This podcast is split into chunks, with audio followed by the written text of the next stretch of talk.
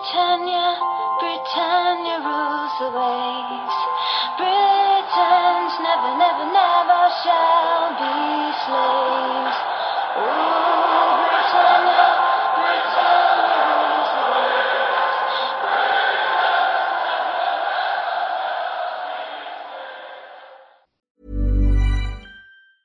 Hiring for your small business? If you're not looking for professionals on LinkedIn, you're looking in the wrong place. That's like looking for your car keys in a fish tank.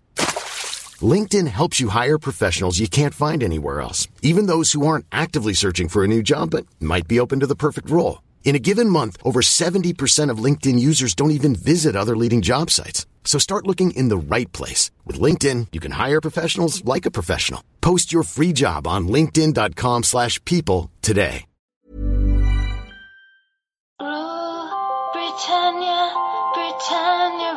Rules the waves. Britons never, never, never shall be slaves. Rule Britannia, Britannia.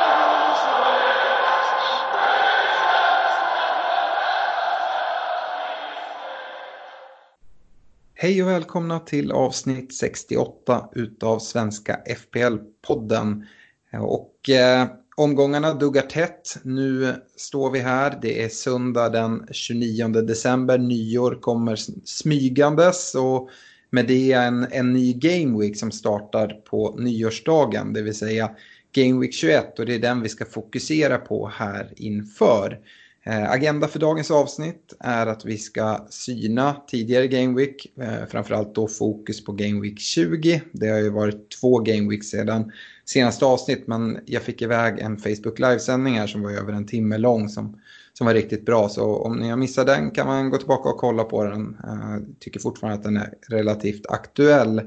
Eh, agendan för dagens avsnitt är ju som sagt att vi ska syna den gameweekend som har varit. Eh, vi kommer skippa att eh, kolla in i poddligan i den här podden eftersom att vi spelar in nu precis efter att eh, City har vunnit mot eh, Sheffield United med, med 2-0. Så att eh, det är inte uppdaterat. Jag orkar inte gå in och, och kolla i, på varje lag. Det är en väldigt speciell omgång där många utnyttjar hela sin bänk och även att kaptener inte spelar och sådana saker. Så poängen kommer diffa en hel del här innan, innan spelet har uppdaterats. Mm, däremot ska vi kolla in lite snabbt i poddlaget. Vi ska kolla på rekommendationerna och uppdatera dem och och svara på alla era lyssnarfrågor som vanligt. Eh, podden sponsras av vår spelpartner Coolbet och eh, Stefan, det vankas poddderby till eh, nyårsdagen. Ja, eh, förhoppningarna har väl gått upp lite nu efter matchen mot Chelsea där vi ändå spelade eh, bra, bättre än tidigare. Så att, vi får se hur det slutar. Mm, ja, har du något, eh, det är ganska tajt eh, i oddset. Arsenal står just nu hos Coolbet som oddsfavoriter på 2,60. Eh, United på 2,70 så det är väldigt tajt. Och så 3,78 på krysset. Ja, jag lutar ändå åt United. Det borde vara en match som, som passar dem borta på Emirates där Arsenal tvingas föra spelet och United kan få kontra. Ja, jag, jag är rädd för det också såklart. Och eh, Chelsea som vann, lyckades vända här mot Arsenal, de var inte heller i toppform. Eh, då, om man ska ranka Chelsea mot United så tycker jag väl att United har visat på lite bättre form, framförallt i, i de stormatcherna på slutet här. Mm, ja, eh, spännande. Se till att eh, slänga iväg lite sköna bett till nyårsdagen och bara götta ner er i soffan och kika fotboll från, Eh, från lunch och fram till sen kväll om ni orkar hålla er vakna. Eh, United-Arsenal avslutar ju nyårsdagen där riktigt sent så att eh, det kommer nog vara många, många trötta personer som sitter i soffan. Eh, spel enbart för dig som är över 18 år och tänk på att spela ansvarsfullt. Eh, vi ska även eh, tacka våra eh, samarbetspartners som kryddar upp poddligan med fina priser. Och det är Glenn Sports Bar, det är Dynamo Sports och det är Unisportstore.se. Med det tänkte jag hoppa in i matchgenomgången och om det är okej med dig Stefan tänkte jag börja med en match som har spelats idag. Liverpool-Wolverhampton, en riktigt fin match tycker jag. 1-0 till Liverpool blev det. Eh, och Liverpool fortsätter rada upp vinster eh, och har heller inte roterat speciellt mycket vilket är eh, härligt för oss fantasy managers. Det är nu även bekräftat att Liverpools Double Game Week kommer att infalla redan i Game Week 24 som jag har varit inne lite på tidigare och nuddat. Och då kommer både Wolves borta och West Ham borta att spelas. Och för ovanlighetens skull i en sån här double game week så kommer det vara hela sex dagar mellan de matcherna dessutom, vilket är helt fantastiskt. Det borde betyda att det inte sker allt för mycket rotation och uh, Stefan, jag tänkte att vi skulle kunna ta upp en uh, lite diskussion här. Uh, kanske läge för något chip där. Jag själv börjar fingra lite mot triple captain redan nu för den gameweeken. Ja, triple captain känns eh, väldigt bra för den gameweeken. Just som du säger att man kan vara relativt säker att, eh, att sina spelare spelar två, eh, båda matcherna.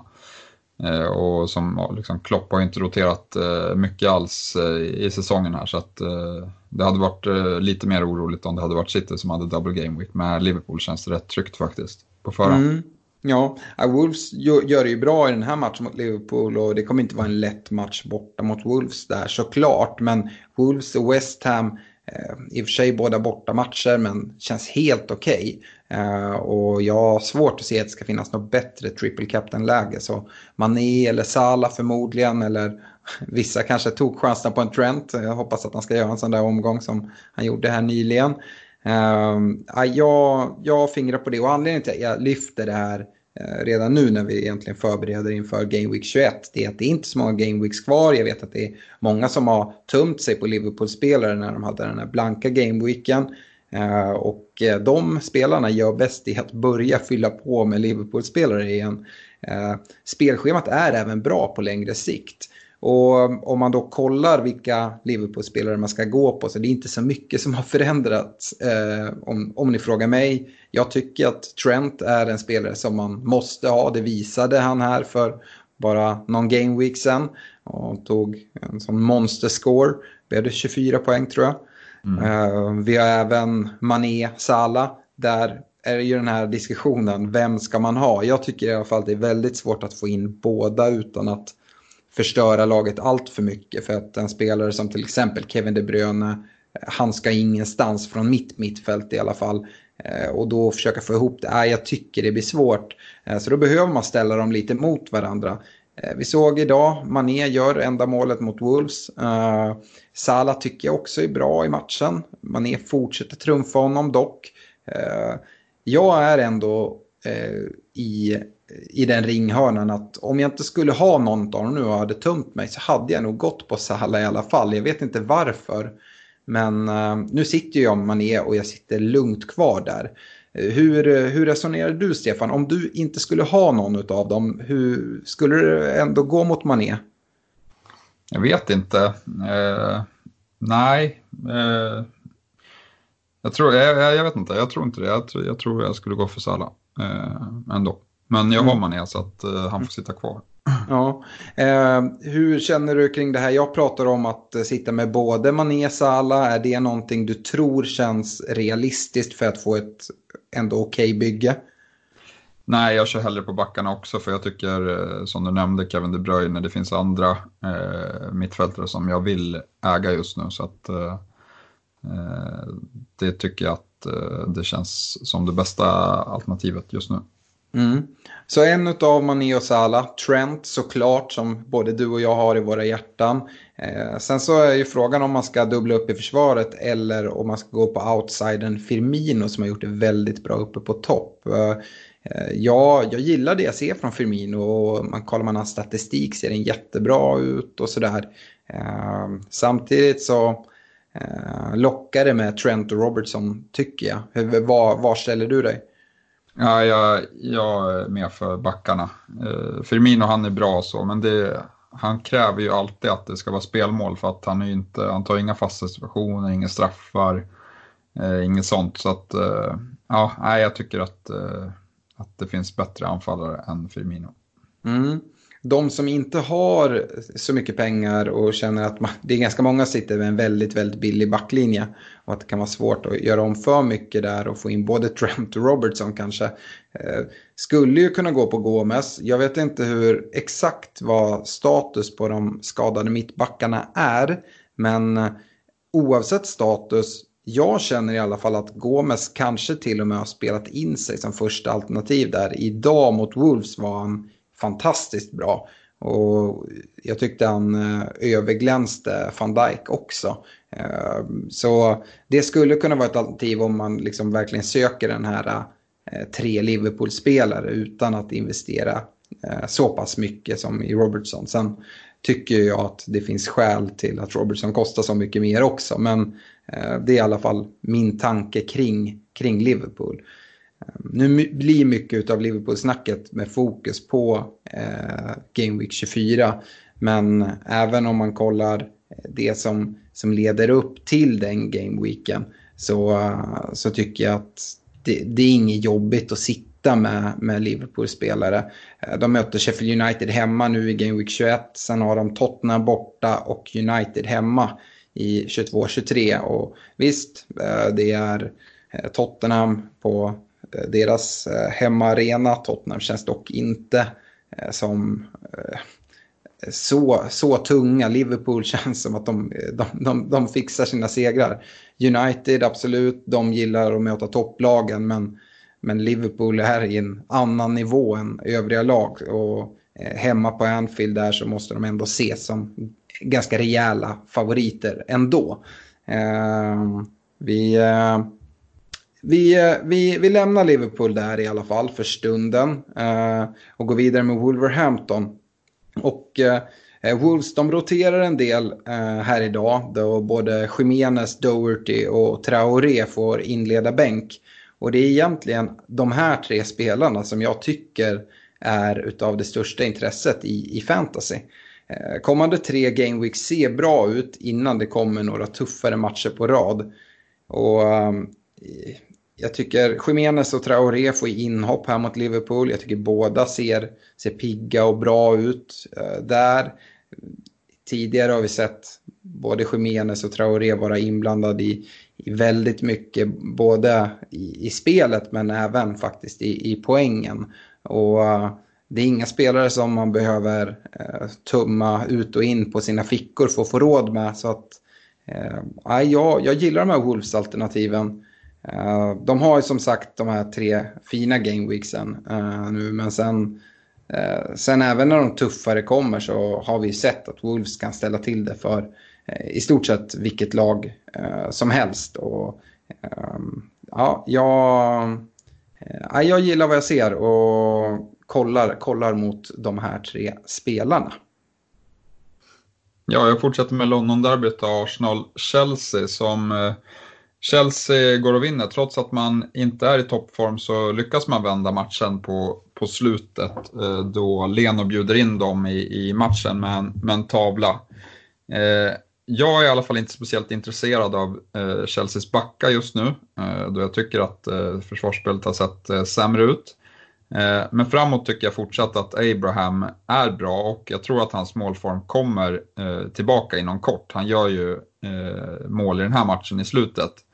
Eh, men innan det så har det varit lite skralt. Eh, men kikar man så, så kommer han fortsatt till lägen och, och jag tror att, eh, att hans form kan komma tillbaka inom kort. Även William är i, i bra form. Det visade han mot Spurs och det visar han även i matchen mot Arsenal. Men det är inte alltid som det leder till fantasypoäng så jag är inte speciellt intresserad av han ändå. Det är väl egentligen det jag har att säga om Chelsea. Nu har vi sett Mount har fått eh, speltid igen men det känns inte som att man behöver dubbla upp i Chelseas anfall just nu. Eh, och Pulisic har helt eh, tappat eh, sin plats. Så att nej, Abraham är mitt val om man ska ha någon från Chelsea. Eh, Arsenal då? Ja, det är såklart riktigt tung förlust eh, det här då man förlorar på sina egna misstag. Eh, sen ska ju Jorginho vara, vara glad att han inte eh, får sitt andra gula eh, i, i, strax innan Chelsea gör, eh, gör 1-1. Och det är även han som, han som gör det. Eh, men, men även om man är bitter för att det blir en förlust här så är det ju här ett klart steg i, i rätt riktning för Arsenal. Eh, men i fantasy tycker jag att man kan fortsatt avvakta. Eh, en som har sett bättre ut sen Arteta tog över är ju Aubameyang eh, som, som har börjat visa fina tendenser igen och är målskytt i den här matchen och även bra på att plocka bonus. Eh, men jag tycker att eh, man kan ändå sitta och vänta eh, några omgångar till och se, se vart det barkar för Arsenal.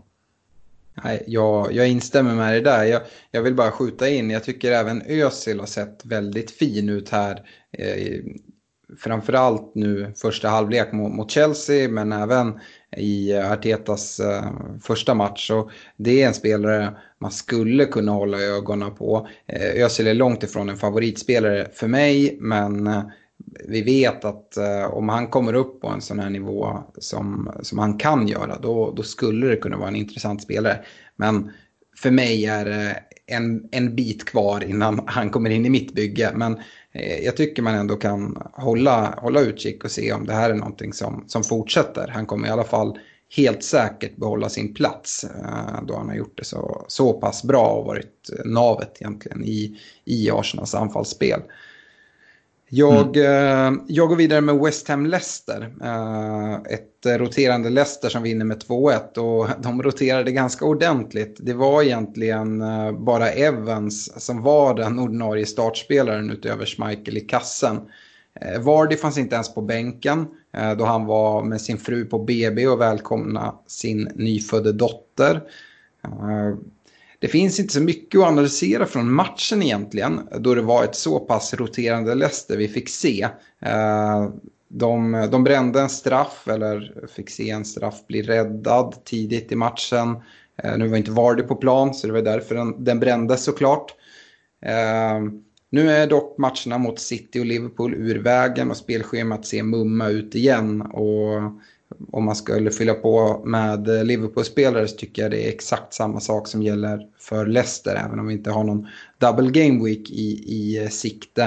Eh, Vardy och Madison känns som kanonalternativ tillsammans med någon från deras försvar och eh, som vi har uppat så många gånger tidigare så, så håller vi Sojuncho som väldigt bra värde för, för pengarna.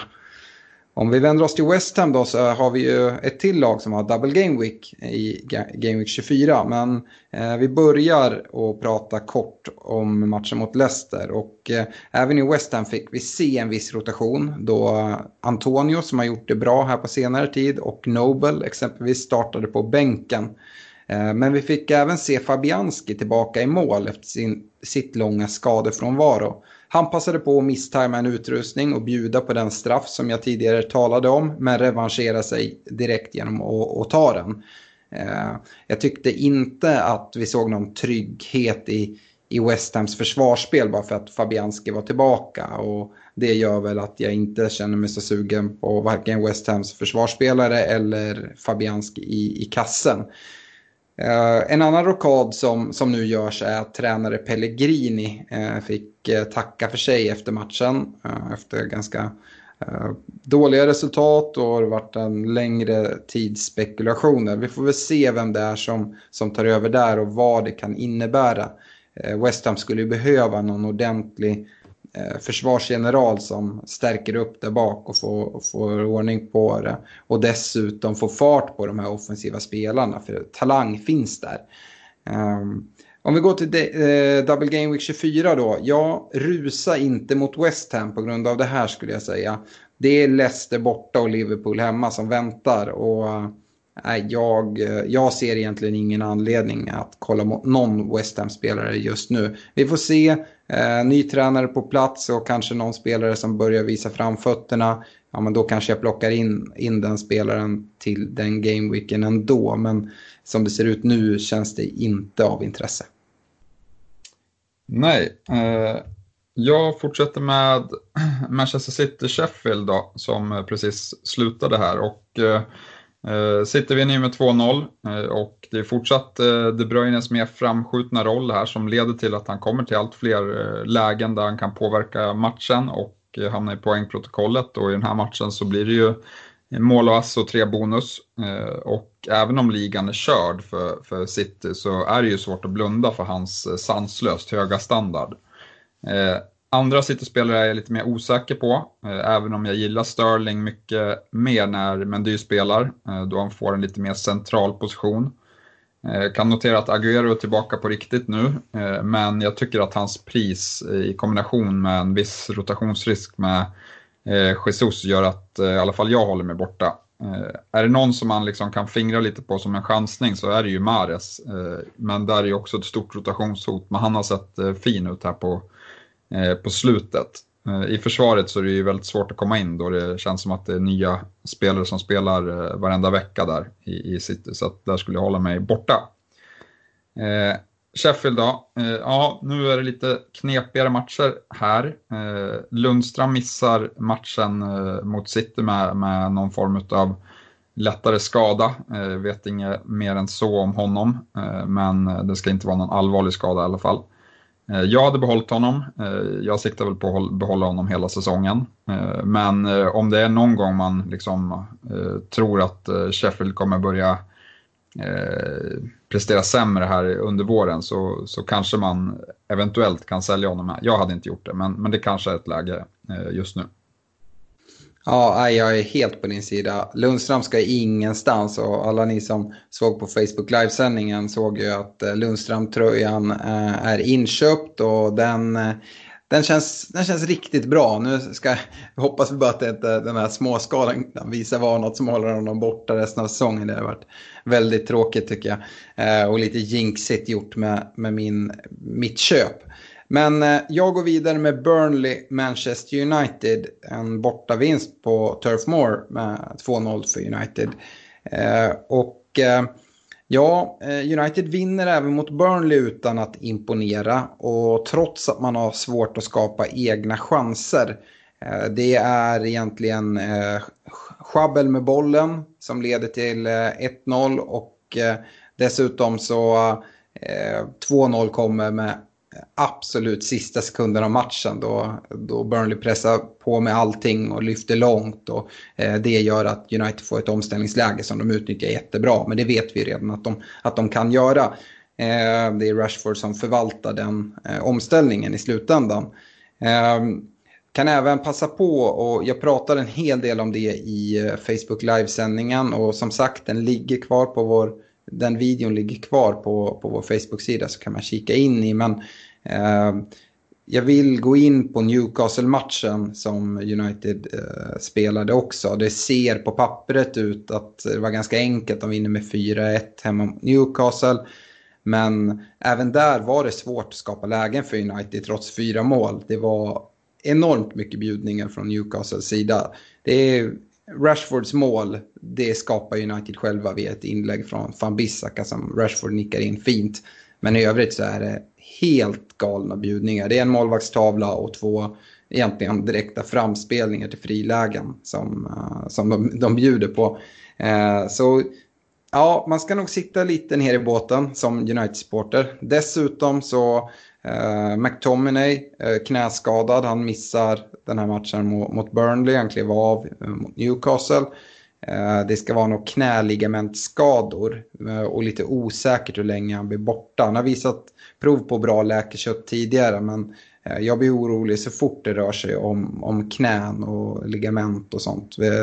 Nej, det är osäkert. Pogba, han, var, han har ju fått två inhopp här och Eh, har sett väldigt, eh, väldigt bra ut och faktiskt eh, haft en bidragande orsak till, till hela lagets spel. Han var inte med i matchtruppen här mot Burnley och Solskär kommenterade det med att han nyss kommit tillbaka från skada och därför vill de ta det lite försiktigt med honom. Jag trodde att han skulle spela med anledning av att McTominay var borta. Men det var Matic som klev in och tog den platsen istället. Men det betyder ju bara att Pogba Eh, förmodligen är eh, redo för en start mot Arsenal på nyårsdagen skulle jag tro. Eh, vi får se där. Jag följer Pogba med stort intresse. Jag tycker att han har sett väldigt, väldigt intressant ut. Sen så kommer det här januarifönstret nu också. Och, ja, ni vet hur det är med alla rykten. Men Pogba kommer att diskuteras mycket. Det, det, tror jag. Men jag tror ändå att han inte kommer lämna. Men det är bara vänta och se. Även om det är Martial som vinner sett i fantasypoäng nu i de senaste matcherna så håller jag Rashford högre eh, om man ska välja en United-spelare. Jag tycker inte att man sitter med både Martial och Rashford. Eh, båda är dock intressanta och mot Burnley har båda en expected goal involvement över 1,0 vilket är, är väldigt bra. Eh, Martial har gjort det bra Sitter man med honom och inte Rashford, ja då sitter man förmodligen kvar. Skulle man, vill man ta in en United-spelare, då hade jag kollat mot Rashford. Men det beror också såklart på hur ens bygge ser ut. Det, Rashford står som forward och Martial som mittfältare. Så har man något problem på mittfält, ja men då kanske man tar in Martial. Eh, har man något problem i forwardsidan så, så är Rashford ett, ett alternativ. Ett annat anfallsalternativ är ju Mason Greenwood Eh, som har gjort det bra när han får spela. Eh, jag tycker ändå att det är lite för osäkert eh, kring. Jag skulle vilja, eh, hans speltid där. Jag, jag skulle vilja se att eh, han får fler starter. Jag tror att Solskär eh, kommer matcha han relativt försiktigt. Det är inte en spelare som kommer starta vecka efter vecka. Men de förväntningarna kanske man inte har heller när man lägger så lite pengar på honom som han ändå kostar. Så att, eh, ja, det finns vissa mer riskbenägna människor som kanske tar in honom. Eh, när han spelar kommer han förmodligen vara med i poängen och göra det bra. Men eh, man kommer även få se vissa lite kortare inhopp och vissa gånger då han inte spelar alls. Burnley, nej, eh, de lyckades inte skaka United och eh, utöver kommande Game Week 21 där Aston Villa kommer på besök så är det några kämpiga motstånd på rad som kommer och eh, jag håller mig borta från Burnley. Yes, eh, jag fortsätter med Newcastle-Everton då, eh, som Everton vinner med 2-1 och jag tänkte lägga lite mer fokus på just Everton då vi har sett eh, Everton två matcher nu med Ancelotti. Första matchen mot Burnley när de vann med 1-0, då imponerade framförallt försvarsspelet. Men Calvert Lewin måste ju också nämnas. Han har gjort alla Evertons tre mål sedan Ancelotti tog över.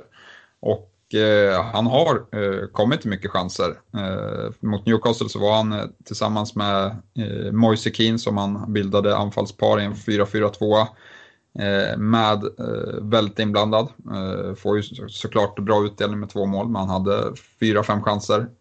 Så att, och det var samma sak mot Burnley, att han såg fin ut även där.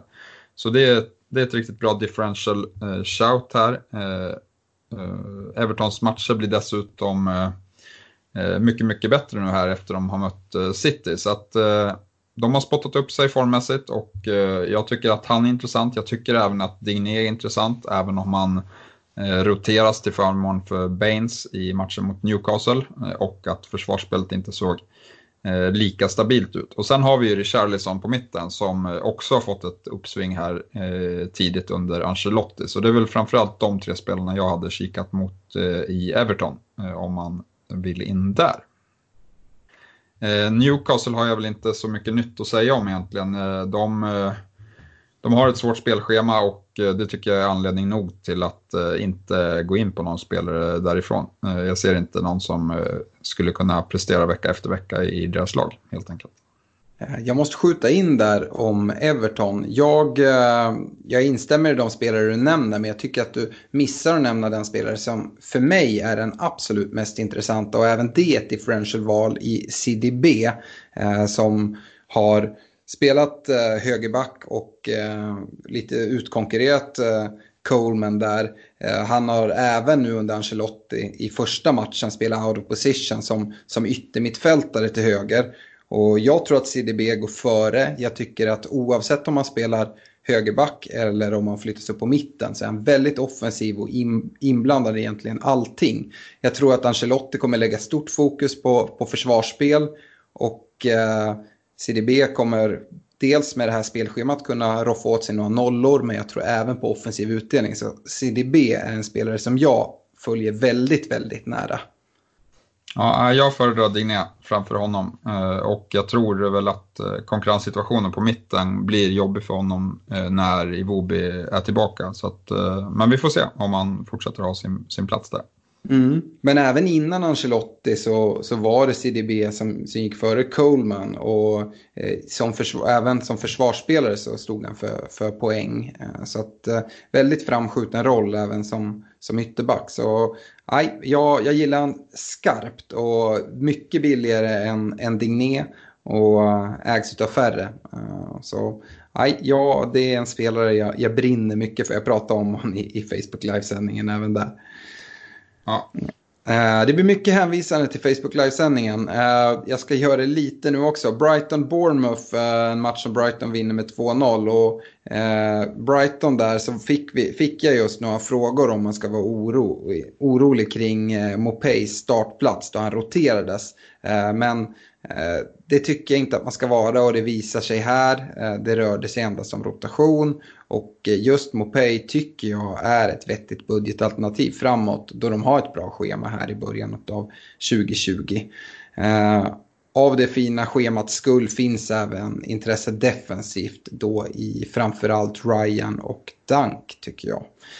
Eh, går vi till Bournemouth så precis som Brighton så ser spelschemat bra ut. Dock så tycker jag att det är lite svårare att hitta lockande alternativ utöver Rico som vi tidigare har nämnt många gånger i matchen mot Brighton hotar de väldigt lite framåt Bournemouth och jag tror att vi kommer få se det även fortsatt. Så eh, Rico i Bournemouth men annars eh, inte så intresserad. Yes, var du klar där? Jajamän. Ja, eh, Norwich-Tottenham eh, fortsätter jag med som slutar 2-2. Eh, och Spurs får ju med sig eh, en sen kvittering här utav Kane. Eh, men för mig är det enbart Ali och Ore som intresserar. Eh, men den senare har ju olyckan att eh, göra självmål i just den här matchen. Eh, vilket inte var så lyckat ur fantasyhänseende. Det är dock ett problem att Spurs släpper in så många mål som de har gjort. Även om jag tror att försvarsspelet successivt kommer bli bättre under Mourinho.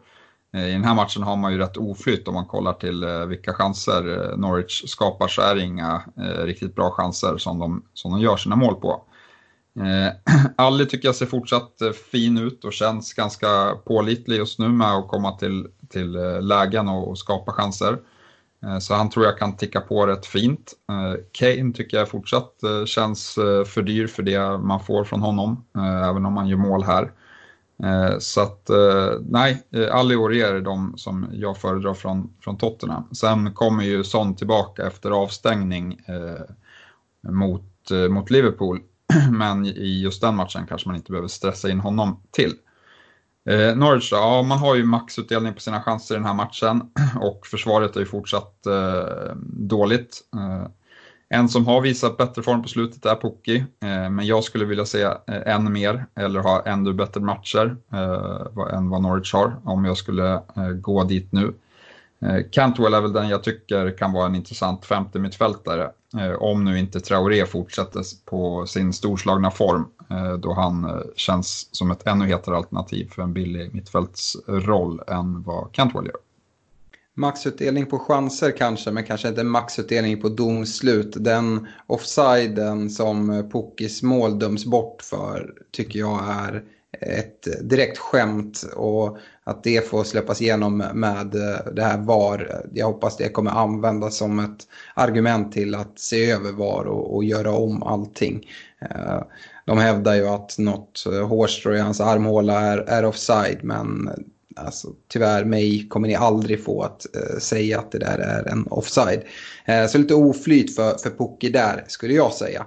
Eh, jag går vidare med min sista match i Watford, Aston Villa. Eh, 3-0 till Watford och de vinner helt rättvist med 3-0 trots att man tvingas spela med 10 man efter minut 57 när Mariappa blir utvisad. Eh, det stod då endast 1-0 men Watford var det bättre laget även resten av matchen. Eh, ny tåga i Watford i och med tränarbytet och eh, som jag var inne på i Facebook livesändningen så skulle den vågade kunna chansa med Dini, Delofeo eller Sarr här framåt. Mycket på grund av bra schema. Om man nu lyssnade på det och var den här våghalsiga så, så fick man ju väldigt fin utdelning. Speciellt för eh, om man gick på Troy Dini men även Sarr gjorde ju faktiskt mål. Eh, Dini gjorde ju dock två. Ehm, en av dessa tre spelare tycker jag fortsatt att det finns ett eh, differential case för. Och ehm, ja, det, det, tycker jag man kan ta med sig. Och det är väl uh, kanske framförallt Dini eh, ändå. Aston Villa då, ja, jag tror tyvärr att detta Villa kommer få väldigt, väldigt svårt att klara fortsatt Premier League-spel. Eh, Graylish är fortsatt enda spelare jag lockas av och nu är även avstängningshotet på honom borta borta då eh, tröskeln har höjts till 10 gula kort för avstängning. Eh, Okej okay schema ett tag till och jag siktar på att hålla kvar Graylish i mitt lag i alla fall. Uh, yes, uh, då avslutar jag med Southampton Crystal Palace uh, som slutar 1-1. och efter att ha vilats i omgången innan så är Ings tillbaka från start och fortsätter sin galna målform med en ny kasse. Och eh, vi har sett det förut, när, när Ings gör mål så tar han eh, allt som oftast alla bonus, vilket att han även gör här eh, i den här matchen.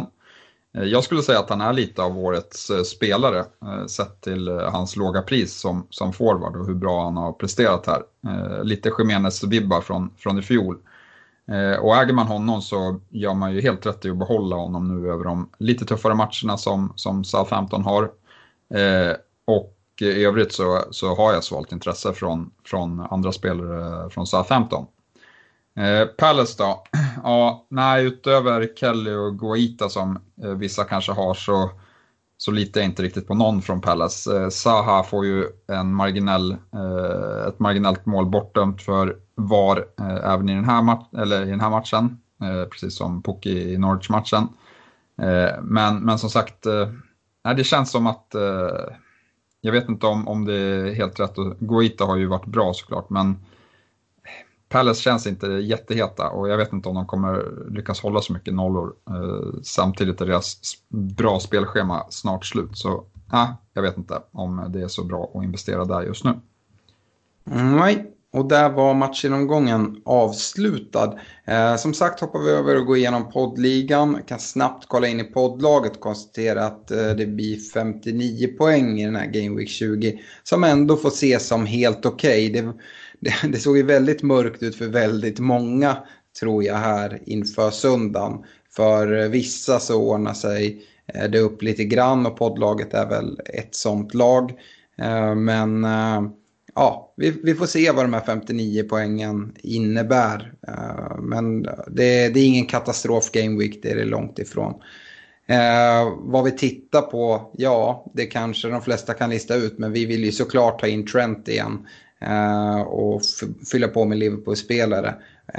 Planen blir nog förmodligen att få in Trent redan den här gameweeken. Vi har två fria byten Eh, och kanske eh, spara lite pengar på mittfältet. Eventuellt få Graylish stryka på foten för eh, Traoré i Wolves.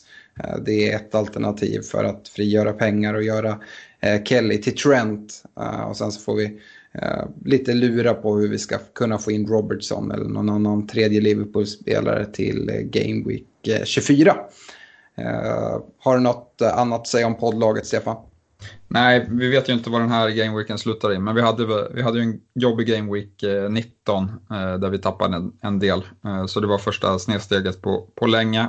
Vi hoppas väl komma tillbaka nu här när julperioden är avslutad och, och komma starkt in och framförallt se till att ha ett bra lag för omgång 24 med, med Liverpools double gameweek.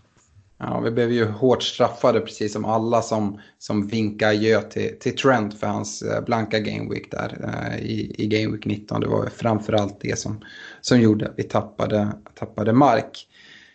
Eh, om vi kikar in i försvarsrekommendationerna så eh, har det gått eh, några gameweeks sen vi, vi kom med dem och det innebär en del byten kommer göras skulle jag tro.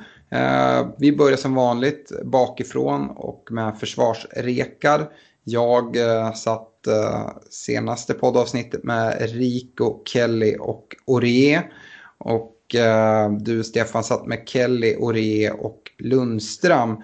Eh, jag eh, väljer att vinka gö till Rico trots fint spelschema och även vinka gö till Kelly.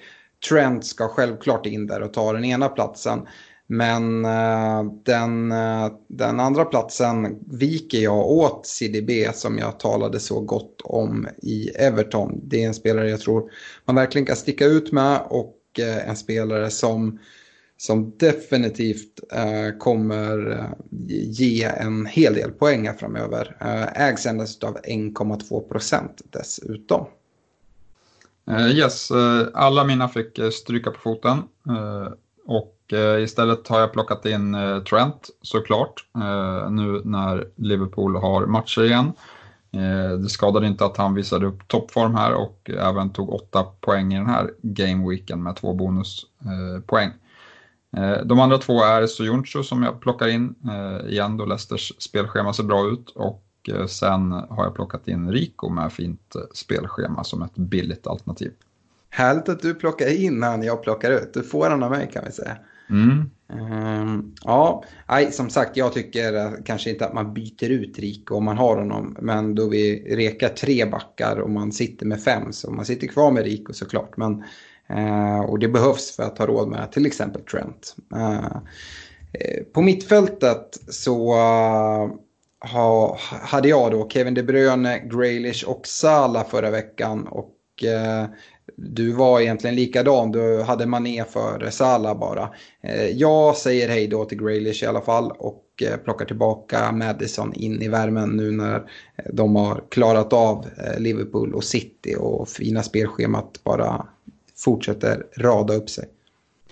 Jag gör samma sak, plockar tillbaka Madison eh, och behåller De Bruyne och Mané som har varit riktigt eh, fina här på, på slutet. Mm.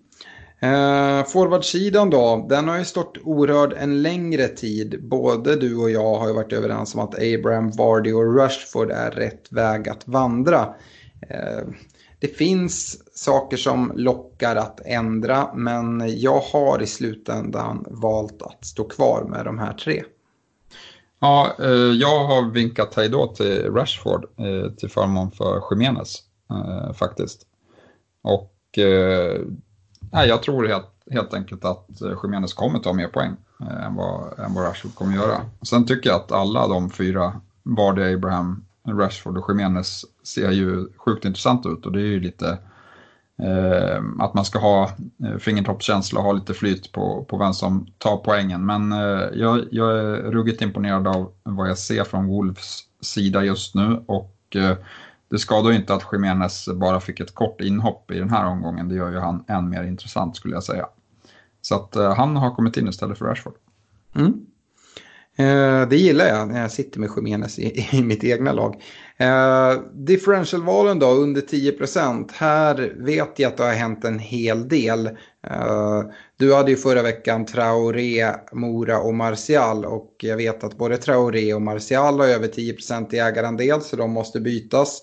Jag satt förra veckan med Mora, William och Orier.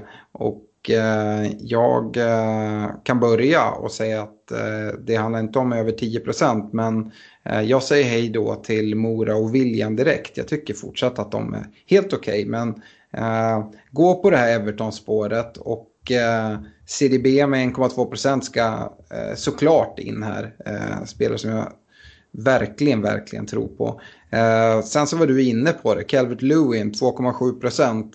jag eh, tycker att det kan vara värt en, en shout och, och chansa där. Om man behöver spara lite pengar på, på någon av sina anfallsplatser och eh, kanske eh, göra plats och, och, få lite mer i plånboken för att investera i Liverpool-spelare förslagsvis. Yes, och som sagt, eh, jag ju, har ju två som var tvungna att bytas ut, men jag har även tagit bort Mora. Eh, och de tre jag plockat in är Calvert Lewin, som jag har pratat om redan, eh, Aurier i Spurs och eh, Delofeo i Watford, som har fint spelschema och visat gryende form. Du håller Delofeo som den mest intressanta Watford-spelaren ändå före Dini och Sarr. Eh, ja, jag gör väl det. Eh, jag tycker att han är, är bra. Sen, eh, sen vem som kommer ta mest poäng, det, det får vi väl se. Eh, men ja, det gör jag. Du har en gammal förkärlek till, till Delofeo. Det eh, känns som att det är lite gamla meriter med, mer eh, medvägt i, i det här valet. Nej, jag tycker att han är den bästa utav de spelarna. Mm. Sen om det kommer leda till mest uh, fantasypoäng, det får vi se.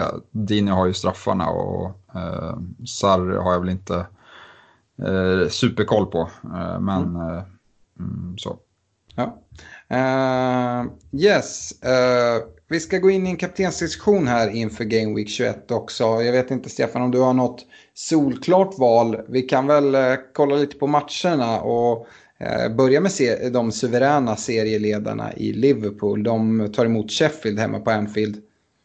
Ja, eh, Sheffield har ju eh, haft det lite tyngre eh, nu på slutet. Eh, kommer från en jobbig match eh, med City. Så att, ja, här tror jag att det kan finnas läge för en kaptensbindel. Men vi har inte sett att Sheffield har klappat igenom någonting. De förlorar med 2-0 mot, mot City. Så att, jag skulle ändå inte förvänta mig att det blir någon målfest.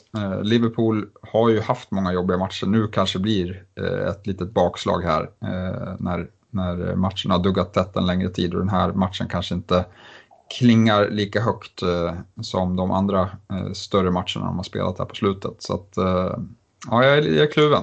Kan vara bra, mm. Eh, men inte helt övertygad. Nej, eh, Sheffield fick ju sin första borta torsk här nu mot City ikväll och det är ju faktiskt den enda, enda de har. Eh, men eh, ja, jag tror att det finns ganska stor chans att det blir den här. Sen om det blir en överkörning, ja, det tror kanske inte jag. Eh, City då som spöade Sheffield, de har ju ny hemmamatch och den här gången mot Everton. Vi har ju pratat lite om Ancelotti och pratat upp en hel del Everton-spelare men för kaptensbinden så kanske det är City i så fall om man, om man vänder sig någonstans.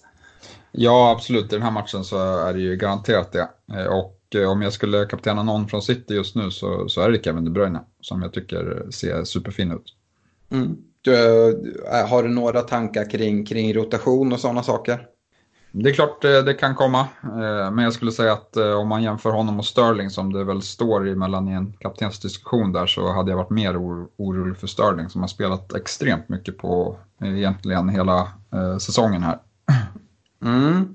Uh, vi går vidare. En match som kan se lite lockande ut på pappret är ju Leicester och Jamie Vardy som har fått en vila här och fått en ny dotter som ska borta mot Newcastle. Men Newcastle är ganska starka hemma. Eh, hur, eh, hur värderar du den, eh, det, det motståndet?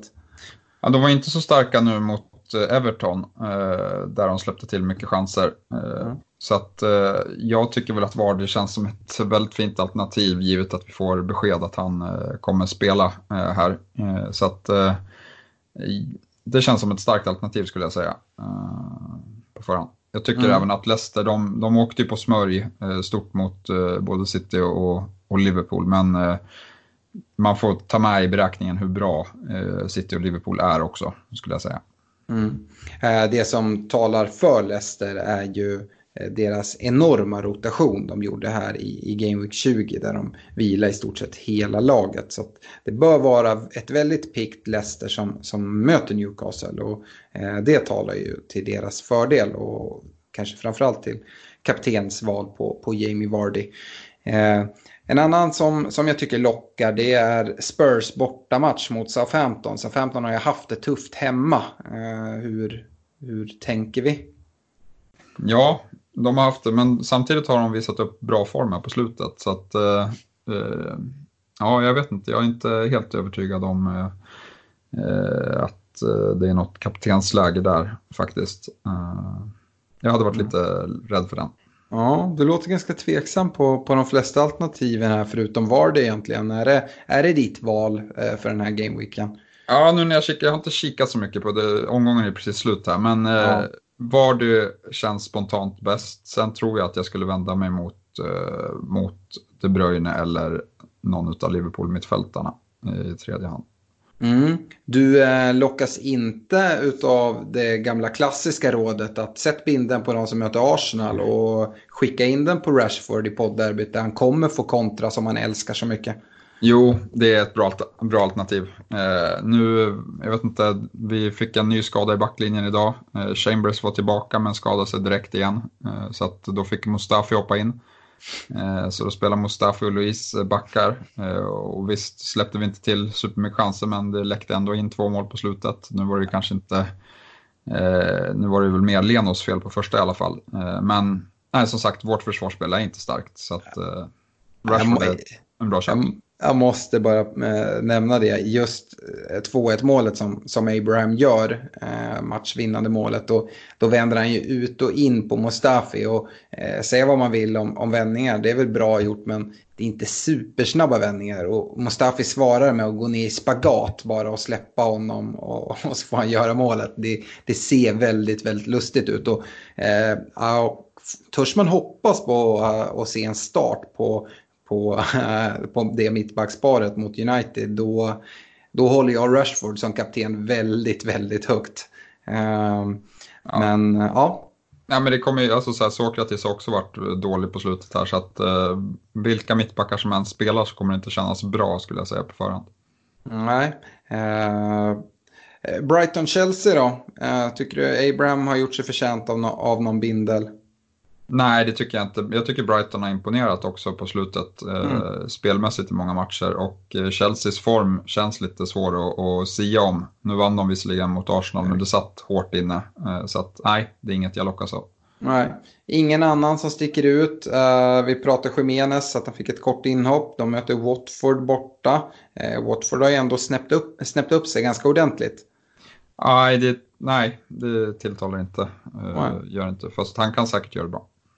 Eh, jag har ju mest bollat över till dig och frågat hur du känner och tolkar dig rätt så är favoritskapet just nu hos Vardy i alla fall. Eh, jag förstår det och eh, backar det valet samtidigt som jag tycker att en dark horse precis bakom är Rashford som jag faktiskt håller som tvåa. Jag, jag tror att det här motståndet passar väldigt bra och en Rashford, Martial eh, ja, antingen Greenwood, jag tror att det blir James ändå. Eh, som extremt snabba omställningsspelare och så in med, med Pogba på mitten som får, får slå de här bollarna på dem. Eh, jag, jag tror det kan bli åka av, eh, hoppas det. Men eh, Eh, jag, jag, är mindre rädd för den här matchen än vad jag var här i, igår när det var Turf Moor och, och, Burnley. Och det är inte på något sätt för att, att uh, håna Arsenal, det är faktiskt mycket för att håna United. Att uh, motståndet Arsenal passar väldigt mycket bättre. Och nej, det, det gör att jag håller Rashford uh, ganska högt. det här är ju en Game Week, precis som du sa, att ja men den avslutades här ikväll, gameweeken. Jag har inte hunnit kolla så mycket. Nej, men då ska man ju komma ihåg att det går väldigt snabbt här nu. Och just den här Game Week 21 är en Game Week som väldigt många eh, bränner inne och missar. För eftersom att det är nyårsdagen och deadline ligger 12.30. Det kan bli ett hårt nyår, man är vaken sent och eh, man försover sig för den här, här deadline och sätter i ordning sitt lag. Så se till att göra era byten, se till att sätta i ordning laget, kaptensbindel, hur ordningen på bänken ska vara och så. Eh, för eh, redan 13.30 på nyårsdagen så har vi två matcher. Det är Brighton-Chelsea och det är Burnley-Aston Villa som, som drar igång. Så där, därför så är eh, deadlinen vid 12.30 nyårsdagen. Eh, Yes, vi eh, hoppar in i lyssnarfrågorna. Och, eh, det är flera som faktiskt har skrivit in och mer eller mindre lagt ner på grund av en riktigt tuff game week. Jag hoppas att eh, den blev lite bättre här med söndagens matcher.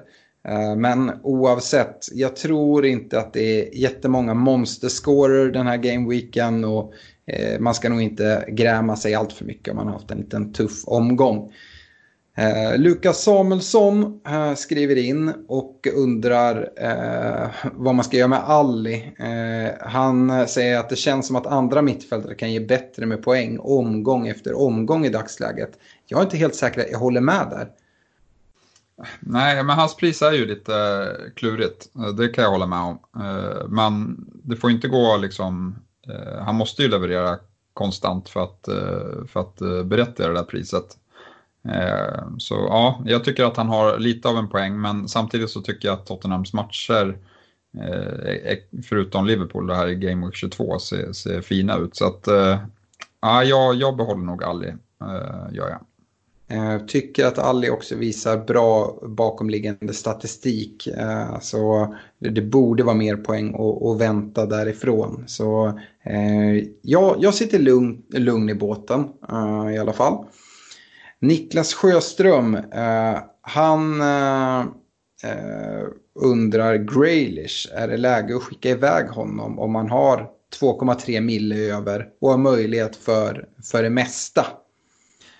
Ja, där är jag lite mer inne på att det kan vara läge just eftersom Aston Villa känns som att de är mycket svagare nu efter McInn försvann och eh, Eh, Graders har varit bra en längre tid och, är, och har fortsatt varit bra. Liksom. Han är den enda i Aston Villa som känns het eh, och det kan bli för stort lass eh, att dra.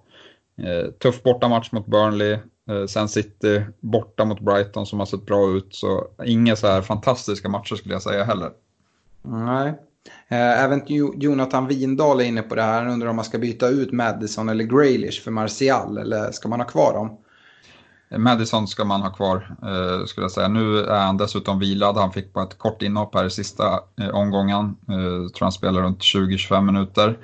Eh, men kom in direkt och, och, började skapa chanser. Så att eh, han tycker jag ser riktigt intressant ut kommande 4-5 eh, gameweeksen här.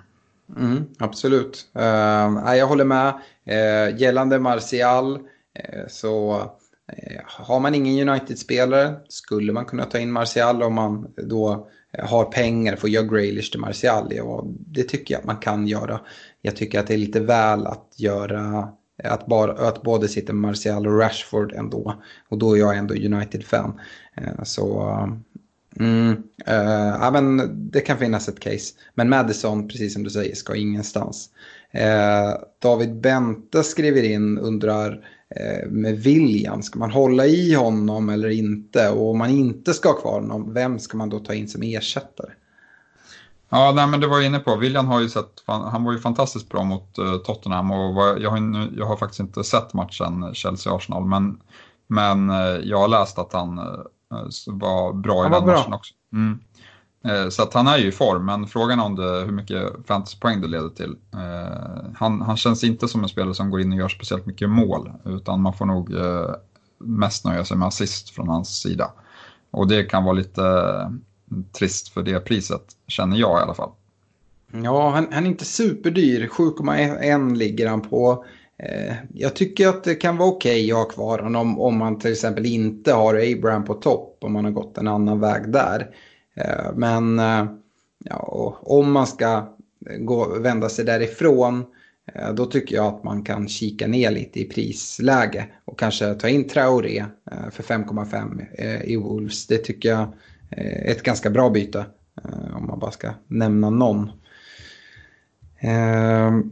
Yes, vi, Fredrik Norrström är inne på Eh, om det är läge. Han har redan Mané och Kevin De Bruyne skriver han. Och är inne på att dubbla på antingen Liverpool eller Citys mittfält. Och undrar då om man ska dubbla upp med Salah Mané eller De Bruyne Sterling.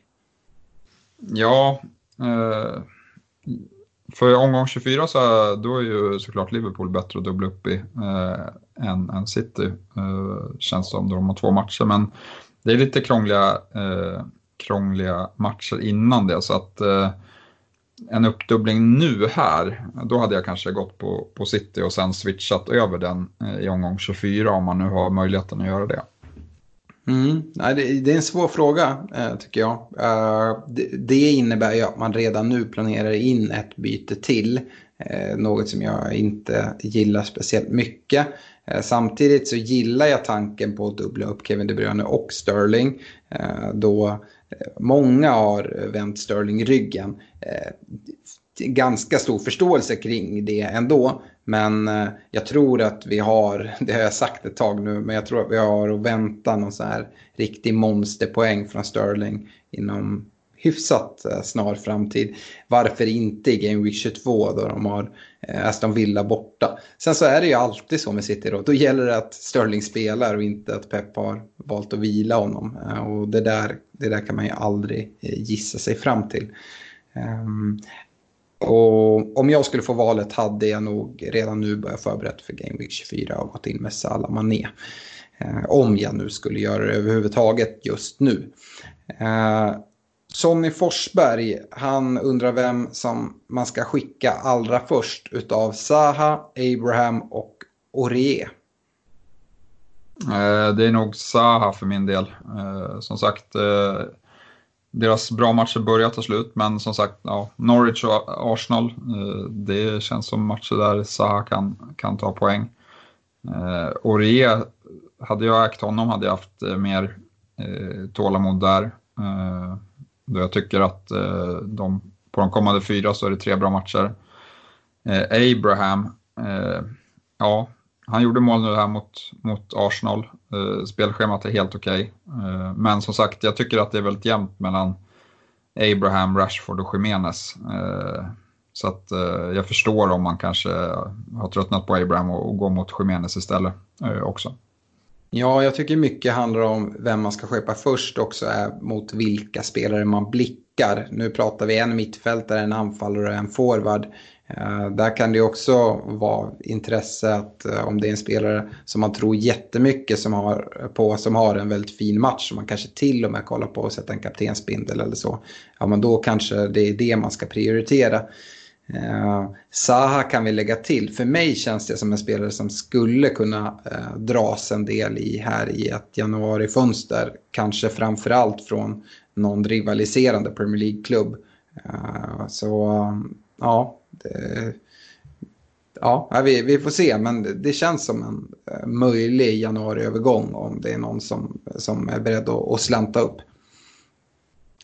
Eh, André Wideheim Ekelund eh, konstaterar, det här var innan eh, dagens eh, matcher. En hemsk jäkla omgång närmar sig sitt slut. I nästa omgång bör väl startspelarna inom citationstecken vara tillbaka i elvan. Och Ja, det tror vi väl. De som har roterats kommer förmodligen spela. Eh, men sen kommer han med ett stort dilemma, säger han. Han vill ha in Trent i laget, men då måste någon av Vardy, Abraham, Rashford flytta på sig. Eh, ja, sen så kommer även Zaha få flytta på sig, skriver han. Men vem tar man in i den prisklassen? Och då eh, pratar han Zaha. Vad tror ni om Harry Wilson i Bournemouth? Ah, jag vet inte om jag är övertygad, men Bournemouth har jättefint spelschema, men som sagt, de har inte sett bra ut offensivt. Eh, jag hade nog gått mot eh, Traoré eh, på mitten, som vi har pratat en hel del om. Han känns i bra form, dessutom vilad här. Mm. Så att han känns bra. Om du ska nedgradera någon av Vardy, Abraham, Rashford för att få in Trent, vad, vem hade du plockat bort och Eh, vem utav de här budgetforwards, det finns ju några där i, vi har pratat Ings, vi har pratat Mopay, eh, vi har pratat Calvert Lewin. Eh, ja, precis.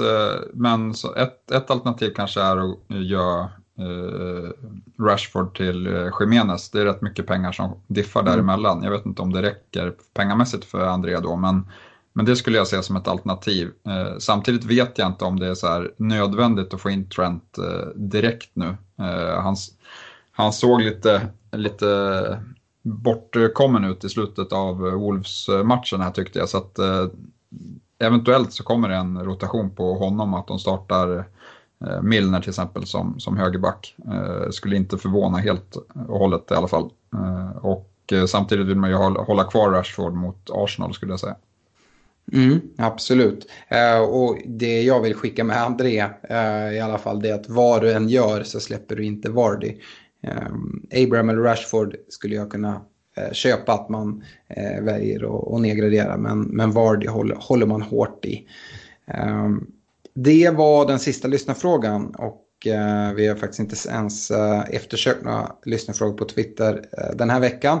Så eh, vi ska tacka för oss för 2019 och eh, vi ses 2020. Vi önskar alla stort lycka till. Kom ihåg att ställa i ordning era lag så ni kan sova ut på på nyårsdagen och kanske vakna upp lagom till 13.30 och beställa hem någon pizza och bara spendera dagen i soffan och kolla på härlig engelsk ligafotboll. Eh, det är ju faktiskt alla lag eh, utom eh, Liverpool va? Och vilka mötte de? Precis, Liverpool-Sheffield spelas på den 2 januari, en kvällsmatch.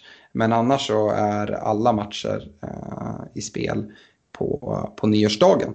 Så uh, hoppas ni får ett, en härlig nyårsafton och eh, kanske framförallt en riktigt härlig nyårsdag där rätt spelare gör poäng. Eh, tack så mycket för oss och vi rundar av 2019 med ett stort lycka till inför Game Week 21.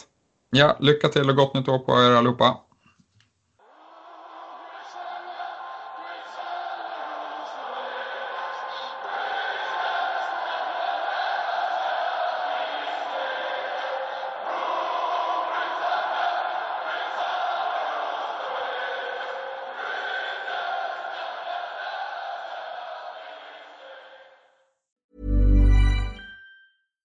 Mom deserves the best, and there's no better place to shop for Mother's Day than Whole Foods Market. They're your destination for unbeatable savings, from premium gifts to show-stopping flowers and irresistible desserts. Start by saving 33% with Prime on all body care and candles. Then get a 15-stem bunch of tulips for just $9.99 each with Prime. Round out Mom's menu with festive rosé, irresistible berry chantilly cake, and more special treats. Come celebrate Mother's Day at Whole Foods Market.